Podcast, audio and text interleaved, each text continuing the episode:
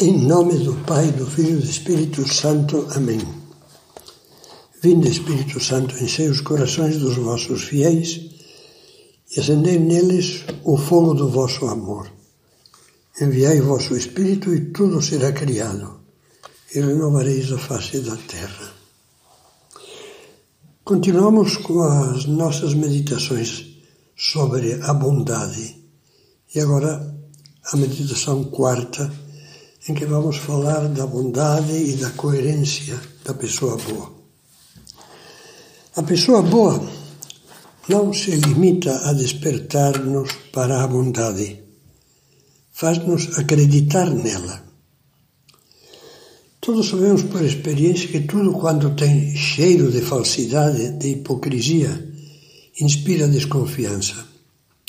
E pelo contrário, tudo que é autêntico desperta credibilidade.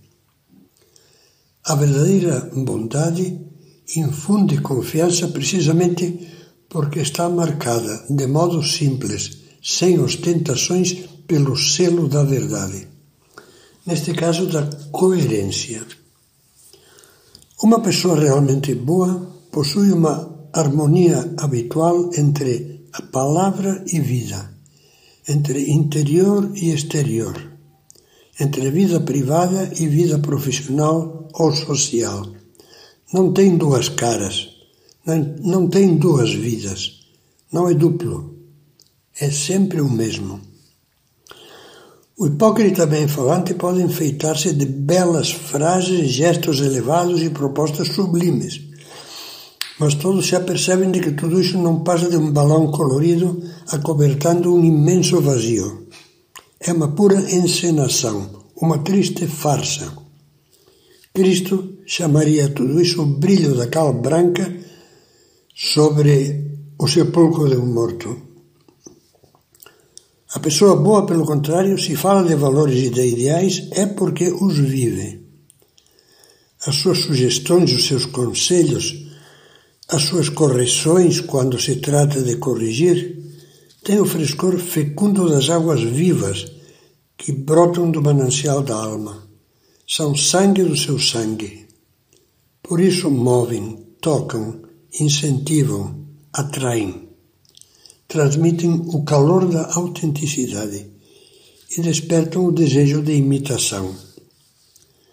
Nunca deixa de nos atingir positivamente, de nos incitar a melhorar o exemplo e a palavra de uma pessoa reta e coerente.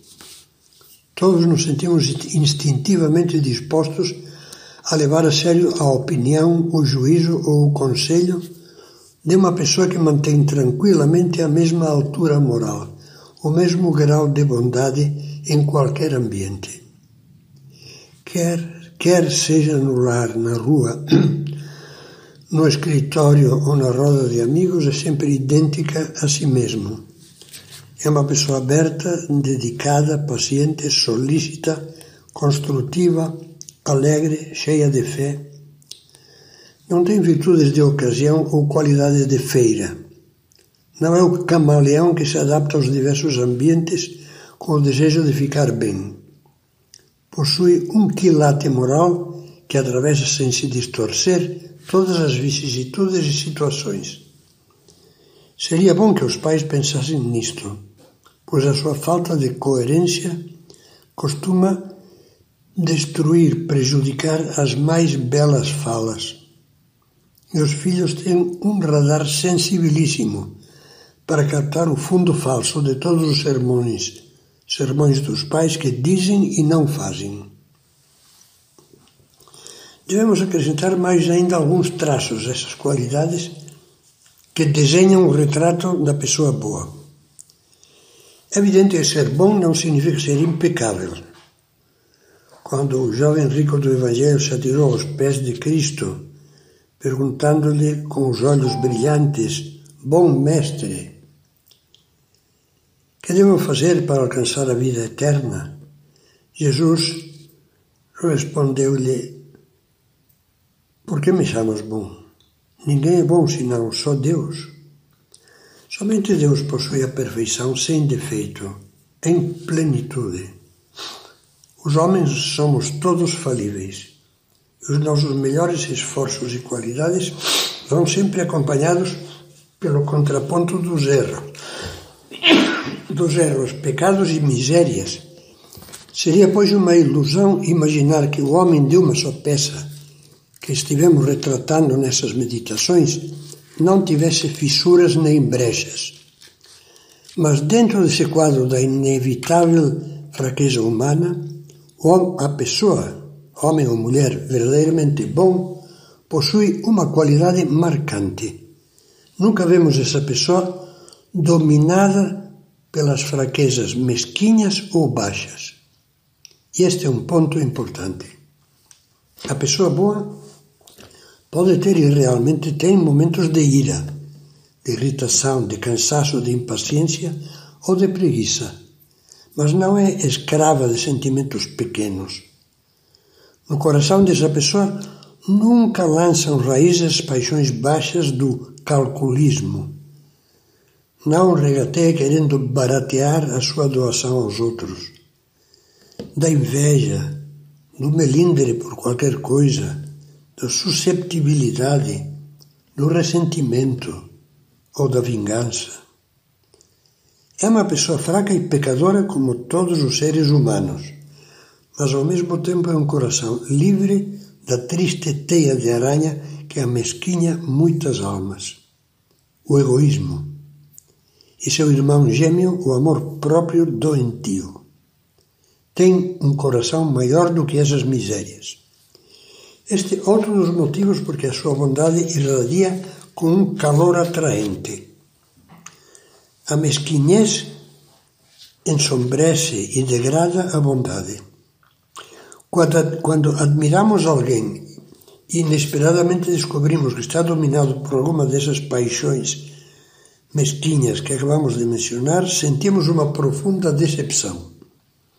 É como se a luz divina que até então iluminava nessa pessoa ideais de grandeza, de repente se tivesse apagado. Nobre pela sua coerência e livre de mesquinhez, a pessoa boa revela-se assim em toda a sua riqueza espiritual. Só essa pessoa é capaz de harmonizar traços morais que, na maioria dos homens, apenas, apenas se encontram de forma parcial ou, ou, ou conflitante a verdadeira bondade sabe conjugar estavelmente a energia na atuação e a compreensão com as pessoas. O entusiasmo pelos ideais religiosos ou humanos, pelos trabalhos objetivos e o desprendimento. A firmeza de critério e a prudente flexibilidade. A equanimidade e o ardor. A serenidade e a paixão, a grandeza de alma que não se conforma com a mediocridade e a humildade de coração que reconhece que tudo o que é bom vem de Deus.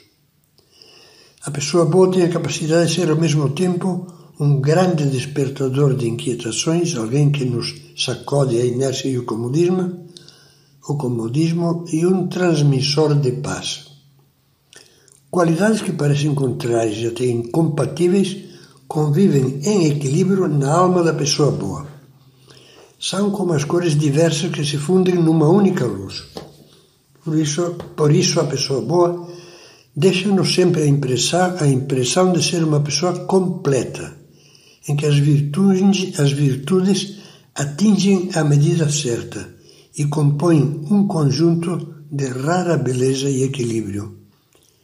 É isso que as torna sugestivas e atraentes e incita à imitação.